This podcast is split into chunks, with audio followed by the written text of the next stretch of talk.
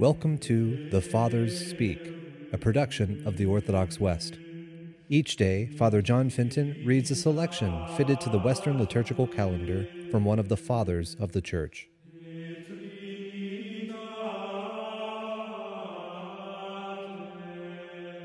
From a sermon by our Father among the Saints, Peter Chrysologus.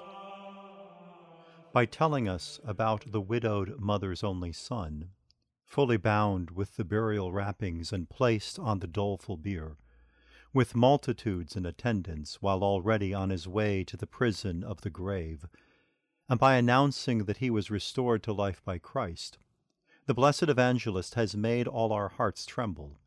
He has excited our minds, and has astonished us by what we have heard. Granted that the Gentiles marvel at this, the Jews are astonished, and the world becomes frightened. But why do we marvel, since we believe that all the dead from time immemorial are to be awakened from their graves at the mere voice of Christ?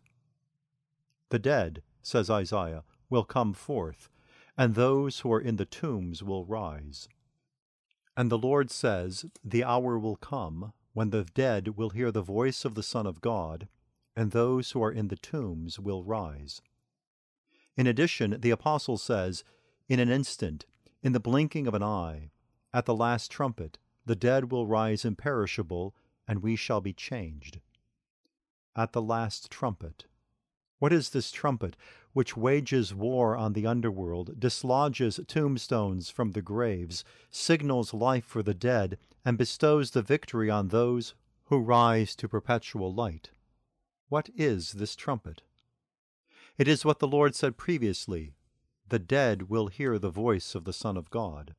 This trumpet is not a horn of wood or bronze that gives a grim bellow to soldiers by a breath compressed through its hollows, but from the heart of the Father and the mouth of the Son it peals forth a summons to life both to those in the underworld and to those up above simultaneously. And at the last trumpet, this trumpet, which in the beginning called the world forth out of nothing, is the same one which on the last day will call the world back from destruction. And the trumpet, which in the beginning raised the humans out of the mud, is the same one that in the end will raise the humans out of the dust. If, brothers, the voice of God, the trumpet of Christ, throughout the course of days, months, season, and years, calls, retracts, brings out, brings back, restores, orders to be, causes not to be, consigns to death, and restores to life, why might it not be able to do once for us what it always does for everything else? Or does the divine power lose its strength only when it comes to us, solely for whose benefit God's majesty has performed everything that has just been mentioned? O man, if all these things come back to life again from their death for you, why will you not come back to life from your death for God? Or are you the one and only example of something perishing which God created, when it is on your account that all creation daily subsists, is moved, is changed, and is renewed?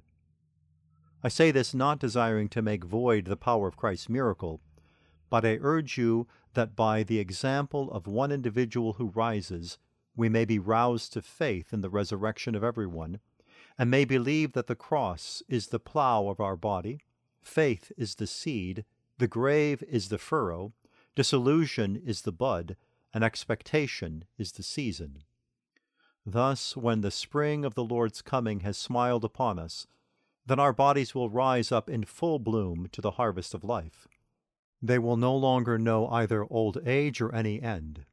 They will not suffer the sickle, nor will they feel the threshing flail, because after the chaff of old age has been plucked out in death, they will arise like fresh fruit in their new and glorified bodies.